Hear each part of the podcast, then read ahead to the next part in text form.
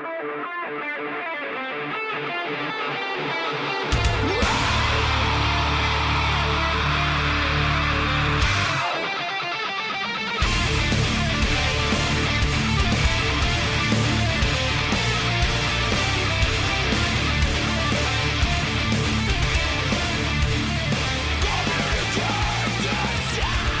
we go.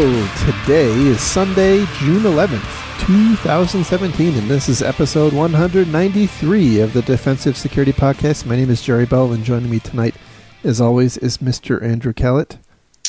Wow, two weeks in a row. I know. We're doing well. And, and hello. Hello. Happy Sunday evening to you. I know. That means tomorrow is Monday. Does somebody have a case of the pre Mondays? Yes. Yep. Hmm. Anyway, uh, just a reminder that the thoughts and opinions we express on the show are ours and do not represent those of our employers. So, So nothing actually blew it up since the last show we had. it's it's been eerily quiet, which kind of means something is brewing. Too quiet. Uh, it's it's too quiet. It's the calm before the storm. Somebody's working on a really good logo right now for the next Yep. named vulnerability. Be a song and a spokesperson and the whole the whole shot.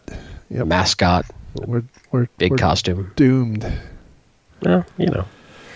How else would you be motivated to buy their Blinky box? That's true. So true.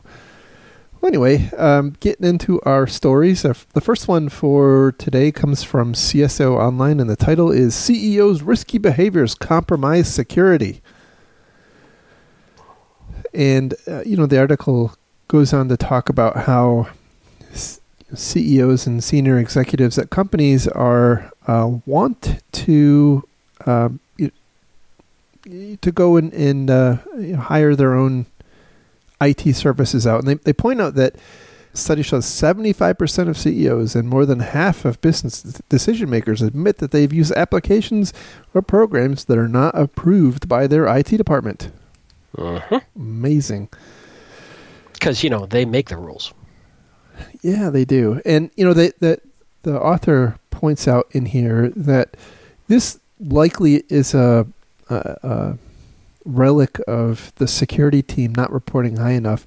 But I had an, you know, I have a different view on this one. This is why I wanted to talk about this one.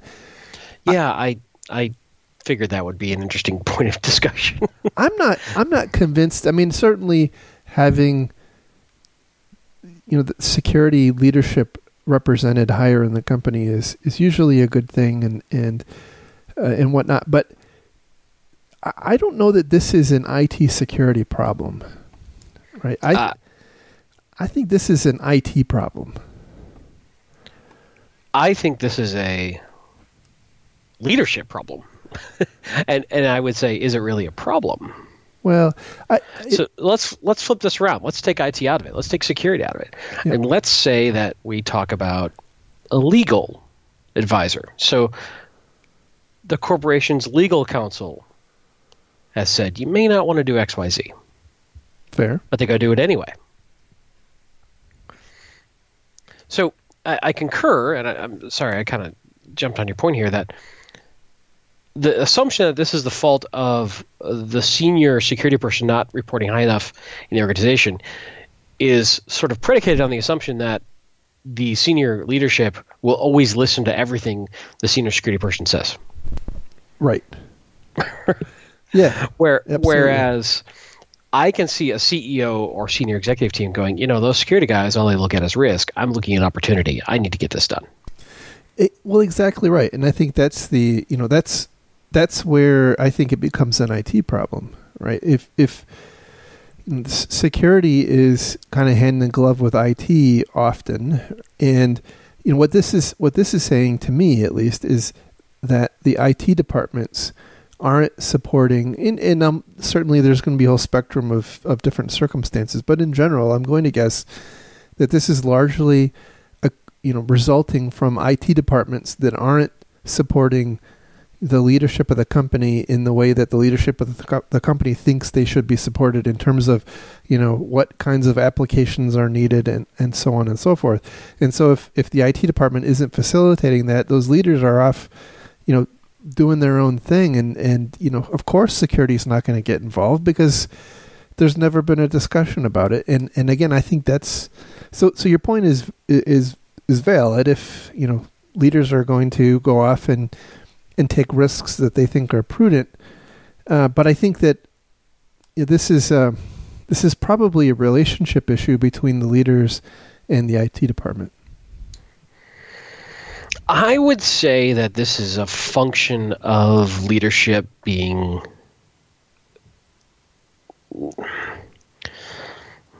not understanding the risks they're accepting when they make decisions like this. Absolutely.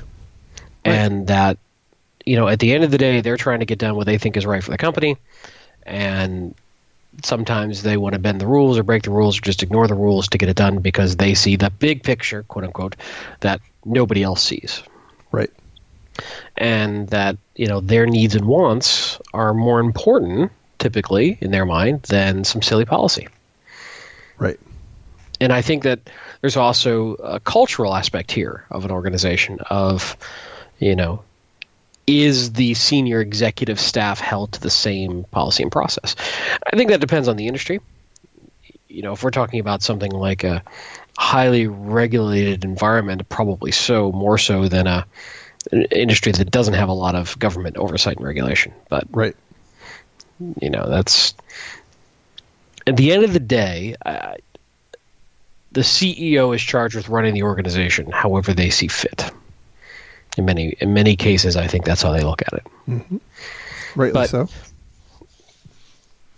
So I don't know. I, I'm struggling with this being a relationship issue, and I see this more of a a culture yeah, but, but, issue. but if it weren't a relationship issue, wouldn't the CEO go to the CIO and say, "Hey, I want to go do X," and you know, and then you know, help help me out with with doing X rather. I mean, th- does it make any sense at all for the CEO to go? I mean, just to pick to make up an example, right? For the CEO to go up and set up um, uh, Salesforce.com, right? it just doesn't make any sense.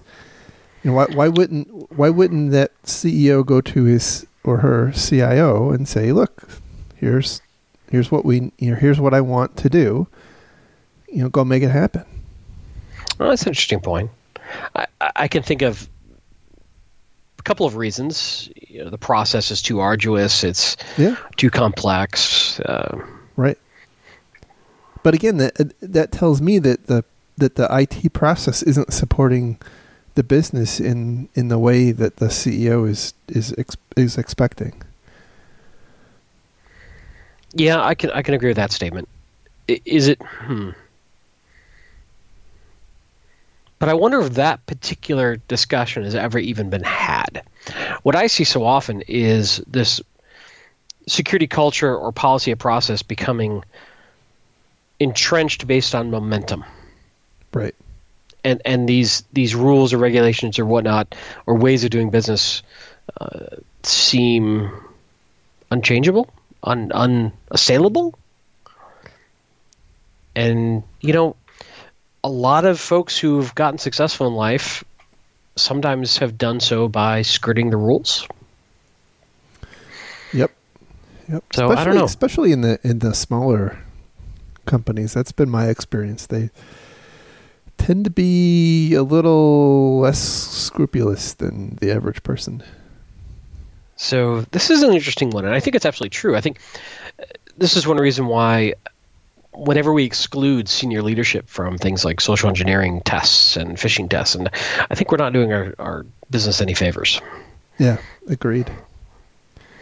Hmm. Agreed. So anyway, I, I you know I, I if this is a problem in your organization, I think it it really warrants an, uh, some kind of assessment, and and you know obviously the assessment has to be done by somebody properly placed in the organization. You know the SOC analyst probably isn't going to go and and figure this out at a in, in, a large enterprise. But you know, if if this is a this is a problem, uh, to me, it seems like there needs to be some kind of assessment to figure out, you know, is it the personality of the of the CEO or whoever's doing this, or is it some structural problem, relationship issue with you know between the the senior leadership and the IT department, or you know, what is the what is the cause?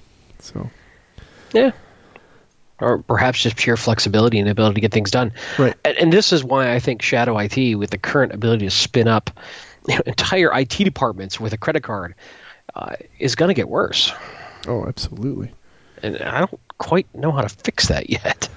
well, I, I, you know, in, in, some respects, the horse has left the barn, and yeah. and you know, uh, now the challenge is is to figure out how to apply some sanity to it. Right? Not, I, I'm not sure that we can stop it. I mean, I th- like I said, I think it's you know the bell's been rung, and and yeah. now we have to figure out you know how how do we wrap the right kinds of things around this so that it you know can eh, you know a the business can move at the speed it wants to move and also is is relatively safe and and uh, you know honestly this is the challenge for the next you know f- for the current and next generations of IT lead, IT and IT security leadership yeah so, I think that's true so uh, moving on to our next story which comes from bleepingcomputer.com the the uh, the title here is X admin deletes all customer data and wipes servers of Dutch hosting provider, and and Ouch. basically that title is the entire story. Not a lot more to say. So uh, there, there's a, a, hosting provider in the Netherlands called Verelox, and uh, earlier this past week, apparently a uh, and some of the details are a little sketchy, but apparently a now ex sysadmin deleted all of the, the data apparently off of all of the servers they host for customers. And I guess it's like a KVM and VPS type hosting company. Uh, but you know what's not clear is if this person was still employed at the time and, and is now ex, or was you know uh, you know had had already left and and hadn't uh, had his access delete his or her access deleted. That, that part's not clear at all. No, I, am sure more of that will come out, but wow. Uh, it appears that they are restoring from backups. Yeah. It's just going to take a long time. I, and, you know, I, we, we were, before we started recording, we were lamenting the GDPR that's coming. and, and my goodness, I think this would, this would create some GDPR um, attention. I'll say it that way. Yeah.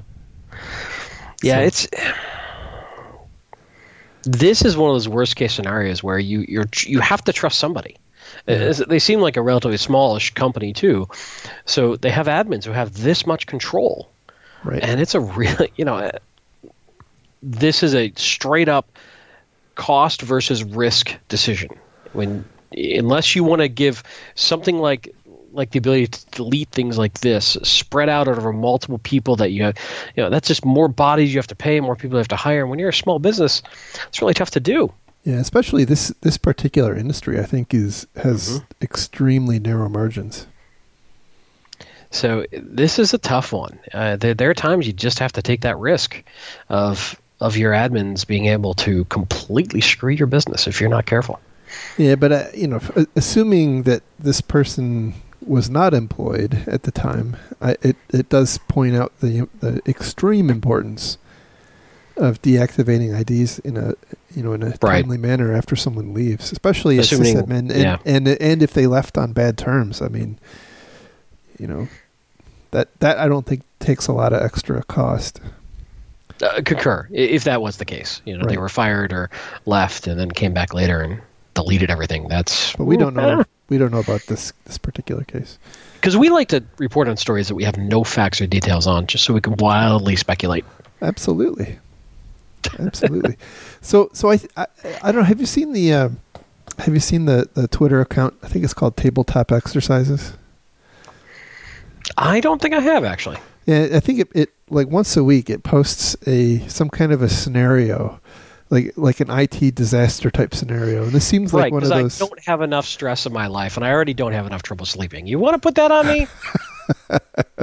well, it's just different different scenarios to you know that you could use in a in a tabletop. And this this seems like one of those one of those scenarios. Let, let me repeat what I was told by a very very experienced CISO for a Fortune 50 company. If I don't know about the problem, I don't have to deal with it.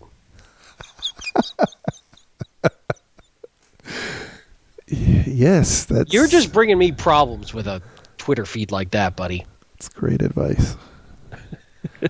Wow. I joke, but that conversation actually happened, and I can't really say much more. But it was stunning. I I understand. There's the Mm. difference between negligence and ignorance. Fine line. so anyway, I I will check out that uh, that Twitter feed though, okay. because I like stress. Yeah. Apparently, Yeah.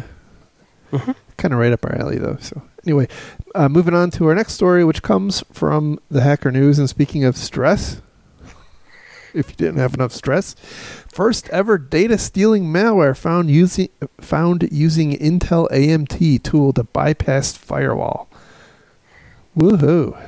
yeah, this one's pretty interesting. Yeah, so um, so AMT, you know, the uh, advanced management technology that um, I I equate to a, a a dumpster fire burning out in front of. In You know, you know, you say that until you need to use it to manage a host in a lights out data center. yeah, Much like Active Directory, it's a useful tool when used properly. and the burning, smoldering dumpster fire the rest of the time. so so anyway, um, this is not, by the way, this is not the same AMT vulnerability that we that you know was was reported about what like a month ago. This is a whole different issue. So And I would argue this isn't necessarily a vulnerability. yeah, it's not as. Um, I think this is article fodder, but I thought the w- one of the reasons I wanted to to bring this up was because I'm seeing an interesting shift in the industry away from kind of infrastructure type firewalls to host, you know, host type firewalls. Sure. And and in that context, this issue is really problematic. And so, as I understand it, what's basically happening is once a host has already been compromised, they're using the AMT functionality, Right. which is, in essence, it's a little mini computer on a separate bus to exfiltrate data Right. Right. to get it around any host controls that may already be present on that device, like a firewall. Yeah, and so so speci- specifically, they're using the uh, serial over LAN component, and Right. apparently now, uh, like you said, it's not as it's not as uh, devastating as the as the other AMT issue, which was an uh, you know a complete authentication bypass, Right. which by the way is still a smoldering tire fire. In, in many da- data centers, because there's not a lot of patches for it. I mean, it's this is a big problem. Um, I'm, I'm hoping a lot of people didn't actually have it enabled, so it's not as. Uh, well, you you would hope. but again, a lot of data centers would, though, right? I mean, it, you know, especially the move towards lights out data centers.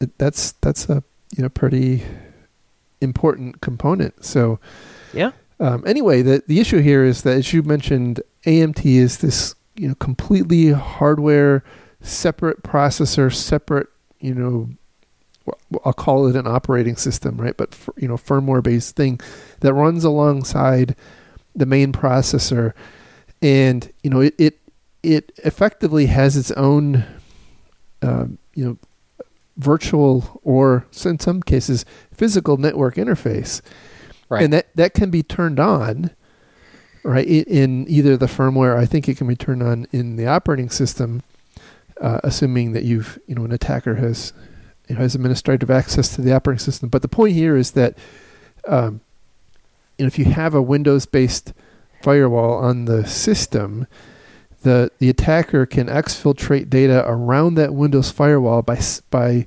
exfiltrating the data through this AMT processor using the serial over LAN protocol. Now, as they point out in, in the article here, that you know it's not you, you actually have to have a username and password to connect to this serial over LAN, and you would obviously need to be able to connect from the internet or from you know a, some remote location to that interface. But if all that you know were were lined up in such a just so you would you know you would be able to exfiltrate data. It does seem kind of obtuse to me. Um, however, again, you know we're we're moving more and more towards a model where the the perimeter is shrunk right around the individual servers. And when right. that when, when that happens and you no longer have network based firewalls, this this kind of thing can come up and bite you in the butt. Now, what I find interesting too is that this was actually identified in the wild. It wasn't some you know research project write up of "Ooh, look what we found." This is actually True. being used by a, a, group called Platinum, which apparently is going after government, defense institution, telecom, that sort of thing for last couple of years. Uh, you know, in my mind, I, I, don't mind this AMT technology. I, I, think if it does have a separate interface, you're probably better off putting that on an isolated LAN just for management that probably doesn't have a default route and can't get off that LAN is what I would recommend. But right. Um, you know, this might be one that's you know a skill set that they kind of bundled into whatever sort of exfiltration code set that they're using to get uh, data off board. But this is interesting. It, it's another sort of out of band methodology that we need to think about.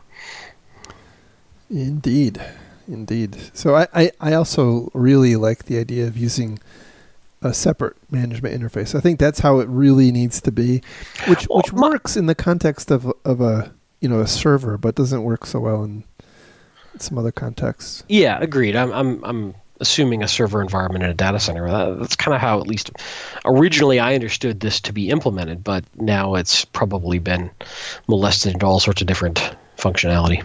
Yeah, well, I know I don't. I suspect that the serial over LAN component is is probably a highly server, you know, a, a pretty server specific thing. But I know AMT was you know, I, I, I did ran a little Twitter poll about this, and AMT is used pretty heavily to manage um, so fleets of workstations.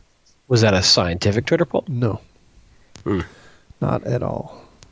And so, why are you bringing these stats into our conversation when it's completely unscientific? Because we know that some people are using it. That's all I wanted to find out.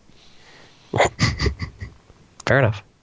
So, anyway, um, but on the workstation space, AMT is it, the the AMT proper, not the serial over LAN, is used pretty uh, pretty extensively. So. so. what we're discovering is much like Active Directory, you hate any technology that makes a sysadmin's job easier.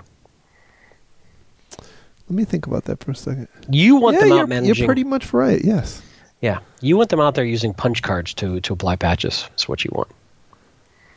I'm, all I'm saying is we didn't have North Korea and Iran and China and Russia hacking stuff when we were on punch cards. Let's just let's just not forget that. I'm having trouble on it, you know, debating that logic. That there's mm-hmm. Unassailable truth there. Right. I mean, unless you want to consider hacking as in hitting something with a sword or sharpened object repeatedly, in which case they were doing all sorts of that. they were highly susceptible to fires, I suppose. so, anyway, uh, moving on to uh, the next story here, which also comes from HackerNews.com, and the title is "Beware: Microsoft PowerPoint hack installs malware without requiring macros." Holy cow! Yeah, that's kind of scary. So uh, you know the the everybody knows. I, I, think most everybody knows macros. Macro viruses are in vogue again. You know, party like it's 1997. And um, wait, did you just quote Prince and Madonna in one sentence? Yes. Well, that would have wow. been 99. I was trying to be a little different. But anyway, um, back on track. Thank you. Um, good luck. Good luck with that. so, so there's been a lot of discussion about disabling macros, uh, Office macros in your environment, and you know, 2000, Office 2016 gives you a pretty easy way to do that. And there's been some discussion about how to do it in older versions as well. And you know, that's that's still you pretty good new, pretty good uh, advice. But you know, the the deal here is some enterprising hackers have figured out that you can embed PowerShell into PowerPoint documents, and uh, that PowerShell, even if macros are disabled, right? That PowerShell will activate on a on hovering over a link with your That mouse. is harsh. Now, now it, you know, it's not quite that bad because it does actually pop up a notice, and and it you know asks you to proceed, right? So it's not like complete completely transparent to the user, uh, but you know we all know people want to get to their cat video, so uh, there's probably Abs- absolutely. I mean, what else is the internet for? Right. There's there's probably some easy social engineering ways uh, to get people to, to click on the uh, on the button. But so- this is kind of interesting because we've taught people to hover over links. To check yes, exactly, exactly. and for it to drop a PowerShell code, you know, script basically and run it, uh, that's it's pretty gnarly. Fantastic. And this again was discovered in the wild. This wasn't, you know, a theoretical work done in a by a researcher. This is this is out there. yeah. So I you know I think this goes into into the bucket of things that you should be talking to your employees about, and and also you know looking at uh, working with your anti malware providers to figure out how you know how do you how do you block this? Does your application whitelisting engine block it? Does your antivirus block it? That sort of thing. So Well, I'm hoping that perhaps there'll be a patch out from Microsoft to disable this sort of capability. I can't I can't think of a valid reason hovering over a link in a in a PowerPoint needs to execute PowerShell scripting. i fear i fear the response is going to be working as designed but you could be right yeah, we'll see I, I, what a random thing. You know, Yeah. it makes you wonder how people stumble upon this some some of this stuff sometimes. aliens Illegal? Wait, illegal aliens? No, what are we saying here exactly? you know it's aliens come on Un- undocumented uh, admins? yes that's right that's right we're going Uh, to build, a- yeah, we're no, gonna build a firewall and we're going to keep them out you know, documented admi- admins that is Mm. so anyway uh, that is the stories for today Yeah, it's been a relatively quiet week. Yeah, hopefully, uh, not, you know, I'm hoping for another quiet week. But again, you know, if it's not quiet, it makes for an interesting. If it's as long as it's not too crazy, because then we can't record a, a show. But you know, Right. it's always fun to have a little bit of stuff to talk about. So Well, I'll, I'll call up Bob and see if he can release some more, yeah, you know, worms or something. yeah, there we go.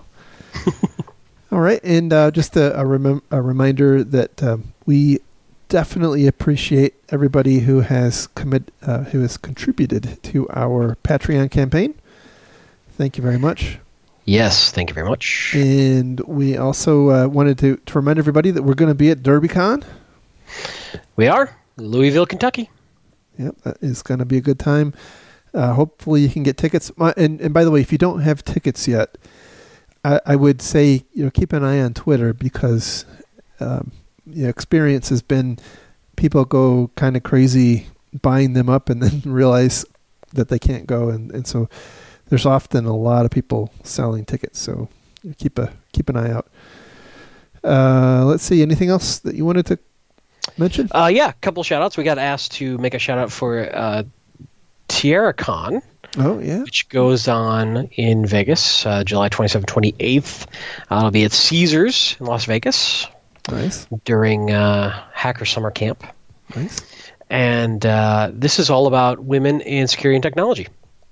So, uh, cool little con. Uh, we gave a shout out last year, and apparently some of our listeners found some other cool friends, so it was useful to them, which is Good, great. good. So we thought we'd make a shout out. We won't be there because Somebody's got to work while everybody's pl- partying out there, right? Not that I'm bitter or anything. Mhm. But heads up to that. So check it out if you're interested in that. Uh, what else? Uh, we should, as far as we know, be at O'Reilly's second security conference coming up in New York uh, at the end of October, beginning of November. That's right. Uh, we may have a little panel or something. Maybe we'll see. Yep. I don't know that we can officially announce that yet, can we? No. We'll leave it as a tease. That's right. Uh, and something else I will leave as a tease: a writing project I have finally finished uh, with O'Reilly. Not not a it's not a book. You won't see it in a bookshelf, but uh, it is something I've been working on for a long time that should start getting posted soon. I think I can start talking about that. Hopefully, by the time this goes out, maybe even uh, I can start spamming some some of my work uh, that I did for O'Reilly out to the the interwebs. Awesome. Uh, I think I think that's all I got. Good deal. All right. Well, we uh, we we're gonna try to make it three times in a row next week. anyway, have a good week. We're gonna have to work harder to come up with things to talk about if we're gonna go that often. Oh, I, I know, I know. And uh, just a reminder, you can find all the stories we talked about today and all of our previous episodes on our website at www.defensivesecurity.org. You can follow the show on Twitter at DefensiveSec. You can follow Mr. Kalat on Twitter at lerg and me on Twitter at MaliciousLink. And with that, we will talk again hopefully next week. Have a great week, everybody. Bye bye.